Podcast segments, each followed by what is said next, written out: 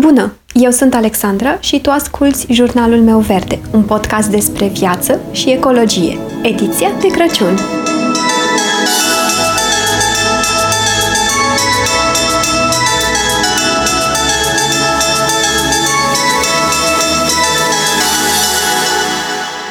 Vi s-a întâmplat vreodată să vi se facă poftă atât de mare încât să nu îi puteți rezista?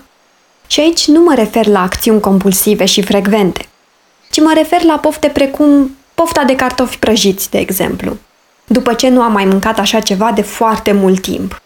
Genul acela de plăcere nevinovată pe care ne-o permitem din când în când.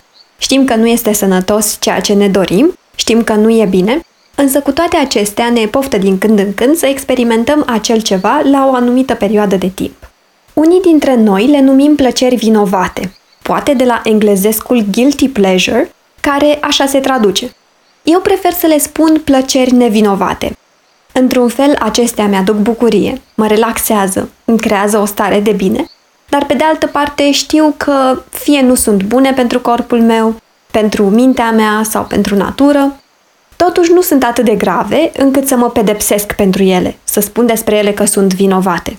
Cum ar fi cărțile super ușoare din categoria cărți romantice sau polițiste. În mod normal, mai ales în perioada asta, mă apucă cheful de astfel de lecturi super ușoare, care să mă destindă și să nu mă facă să mă gândesc prea mult. Acum sunt destul de deschisă cu acest subiect, dar înainte obișnuiam să cumpăr și astfel de cărți și să le pun pe un raft special în spatele altor cărți din biblioteca mea. Pentru că nu îmi doream ca oamenii care se uită în biblioteca mea să vadă astfel de titluri și să mă judece pentru ele. Și de multe ori nu le citeam pentru că mă simțeam prost să știu câte alte cărți mult mai bune așteaptă la coadă. Însă am învățat în timp că cititul este extraordinar. Indiferent că citim cărți ușoare sau grele, trebuie să fim mândri că citim. Iar cititul nu doar că ne relaxează, dar ne și îmbunătățește memoria, ne dezvoltă imaginația, ne îmbogățește vocabularul. O altă plăcere nevinovată sunt revistele. Îmi plac toate revistele, la fel, începând cu cele mai ușoare și populare, dar și reviste precum Psychologist sau National Geographic. La fel ca în cazul cărților, revistele ușoare mă ajută să mă destind, iar cele mai inteligente, ca să le numim așa, mă ajută să învăț. Și ca să nu mai vorbim despre maxima plăcere nevinovată, cartofii prăjiți și ciocolata. Cartofii prăjiți cred că sunt mâncarea mea preferată. Cartofii aceia prăjiți în mult ulei, care la final, după ce îi prăjim, rămân întregi, cu o crustă puțin crocantă, dar cu un miez pufos. Dacă mai pun și ketchup, fericirea mea este garantată. Iar de ciocolată nu mai spun. În toate formele și gusturile, sunt o mare consumatoare al acestui desert prețios.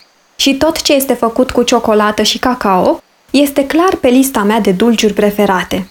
Cu toate că, în perioada aceasta, când vine frigul, bezelele aproape că ajung să întreacă ciocolata în lista mea și spun că doar ajung și nu întrec ciocolata, pentru că le prefer în combinația de bezele plus ciocolată caldă. De-a lungul vieții, categoria mea de plăceri nevinovate s-a transformat. Unele lucruri care se aflau pe lista mea de plăceri nevinovate mi le-am asumat în mod conștient, cum ar fi lecturile ușoare, iar pe altele am învățat să le consum cu moderație, cartofii prăjiți și dulciurile. Însă, în ultimul an, am fost surprinsă să constat faptul că în această categorie a mea de plăceri nevinovate, am adoptat alte acțiuni care până acum nu se aflau în această categorie. Sau să privesc și altă perspectivă a plăcerilor nevinovate pe care le am. Am început să privesc problema din punct de vedere al ecologiei.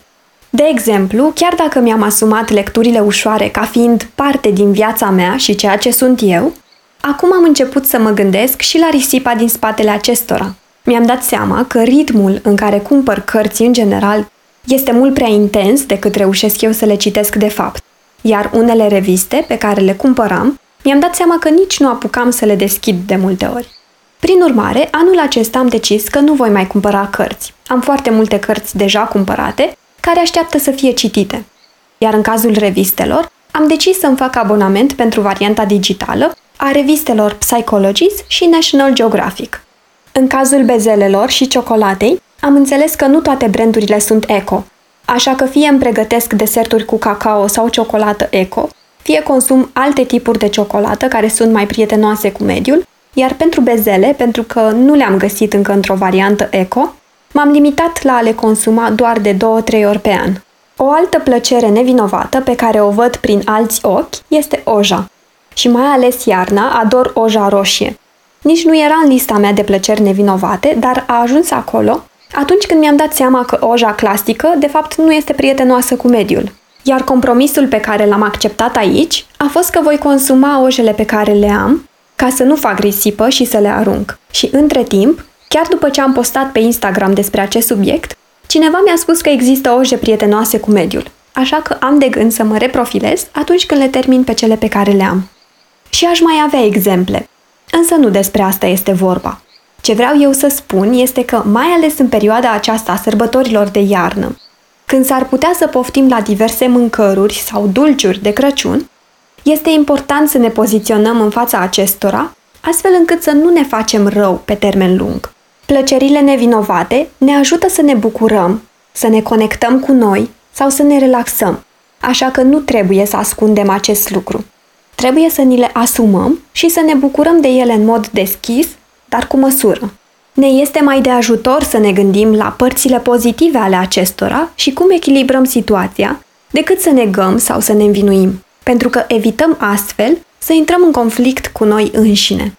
Evităm frustrare și ne dăm putere să continuăm. Putem compensa cu alte acțiuni eco și putem să găsim un echilibru. Așa că fiecare cu slăbiciunile lui până la urmă, dar să fim slabi cu măsură. Ne auzim mâine! Îți mulțumesc dacă m-ai ascultat până aici și sper să mă asculți și următoarea dată.